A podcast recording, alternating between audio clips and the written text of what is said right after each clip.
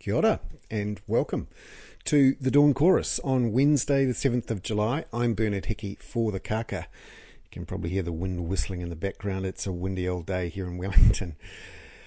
And a windy day on interest rate markets as well, because yesterday we got fresh signs in New Zealand that the labour market is very stretched. Uh, the N Z I E R's quarterly survey of business opinion, which is the longest running survey and very closely watched by those looking to see what businesses are saying and doing and thinking, came out with figures showing a record low uh, finding for the ease of finding skilled and unskilled labour, that is businesses are finding it the hardest they've ever found it to find staff to do the work they need. So the assumption is that the economy is running at full capacity and will now start to generate inflation. So we've seen a couple of economists bring forward their expectations about the, when the Reserve Bank will start hiking interest rates. So previously, most people were saying early next year, maybe the middle of twenty twenty-four. And the Reserve Bank itself said in May now, so that's quite a while ago, said it would start hiking interest rates probably from mid next year. Well, financial markets have been progressively bringing that date forward since then. In fact, before yesterday, uh, as much as half of the market was effectively expecting a rate hike in November when we get the Reserve Bank's Uh, um, final monetary policy statement and set of forecasts for the year. Now, A S B economists and B N Z economists are saying that first hike will be in November. So that's a significant bringing forward of when a lot of economists and markets are expecting the first hike. Got to remember though, this is a long time before the rest of the world is hiking interest rates.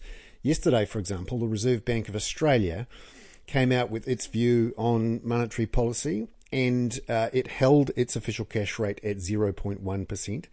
It did dial back a bit its uh, monetary, its quantitative easing, its money printing to buy government bonds, from five billion Australian a week of bond buying to four billion Australian a week of bond buying. And it said that it wouldn't expect to raise interest rates until twenty twenty-four. So three years almost of no interest rate hikes in Australia. That's because the Reserve Bank of Australia is waiting to see the whites of the eyes of inflation, actual inflation over two percent, before it decides to hike. It also wants to see significant wage inflation in Australia. Uh, certainly seen plenty of house price inflation, but it wants to see actual inflation in wages and prices first. Now, this is a slight change of approach um, by the Reserve Bank of Australia, and we're also seeing the same uh, change of approach in America with the U S Federal Reserve and the European Central Bank. This time around, post-COVID, they are all looking to see the whites of the eyes of inflation. I, they want to see the actual numbers in front of them, showing that inflation is really starting to pick up before they start pulling the lever for interest rate hikes. Now, this is not the usual way it's done.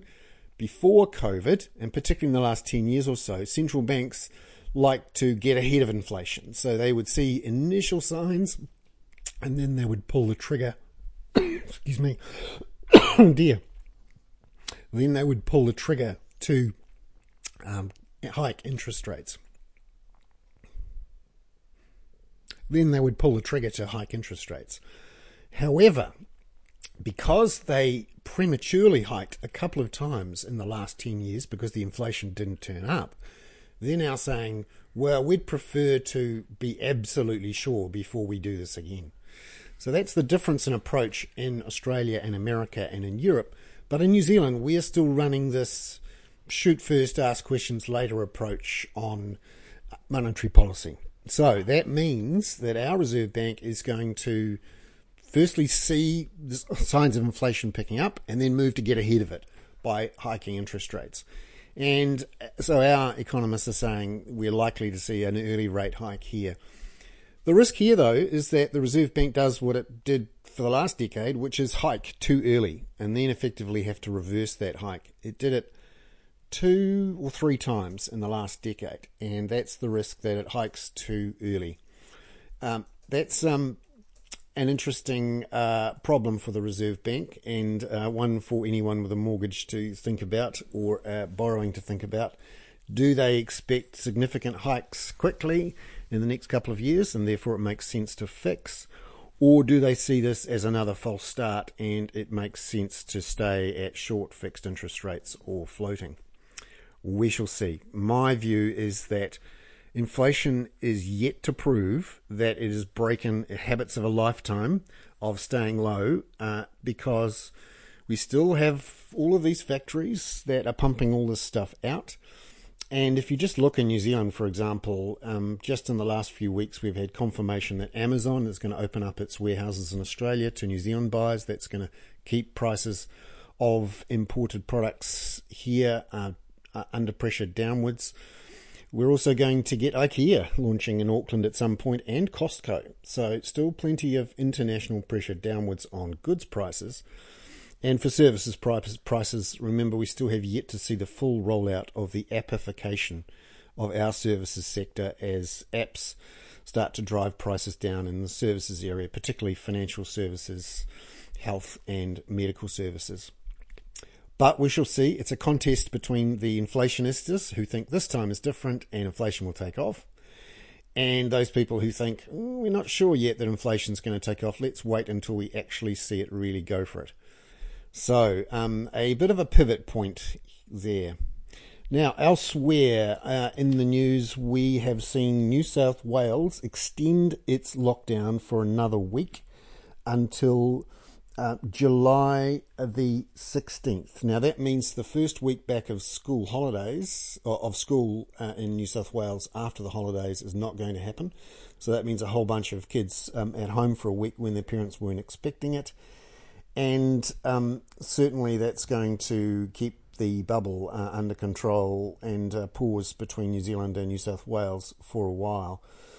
And um, those are the main pieces of news on the COVID front. Chris Hipkins saying yesterday that he expects the government to now look at some sort of permanent M I Q facility.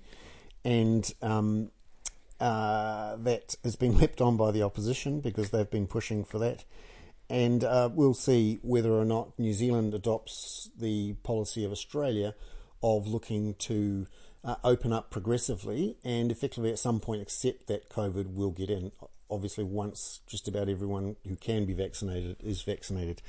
Interestingly, the Australians are talking about opening up their economy and having this phased four prong approach to, you know, uh, uh, opening it up and accepting that COVID will come, but actually they have cut back the number of people coming into Australia immediately to the point where now where per head of population, uh, Australia is letting in about a third of the numbers that we're letting in, and we're letting in hardly any. So uh, it may look like Australia are opening up, but not yet. It's important to um, think about this because Australia and New Zealand will have to coordinate the way they open up, obviously, because of our uh, respective travel bubble. So worth keeping an eye on what Australia's progress is with its vaccination, and its program is uh, much more complicated, um, controversial and stuttering than ours, which of course is about to ramp up sharply. We've got another million doses coming through this this week, so it's all on now for our widespread vaccination campaign, and we'll see how close we get to that idea of herd immunity, which no one's quite sure where that level actually is. I'm Bernard Hickey. That was the Dawn Kaka, the Dawn Chorus on the Kaka at July seventh with bonus coughing. Thank you very much. Ka kite anō. Talk again tomorrow.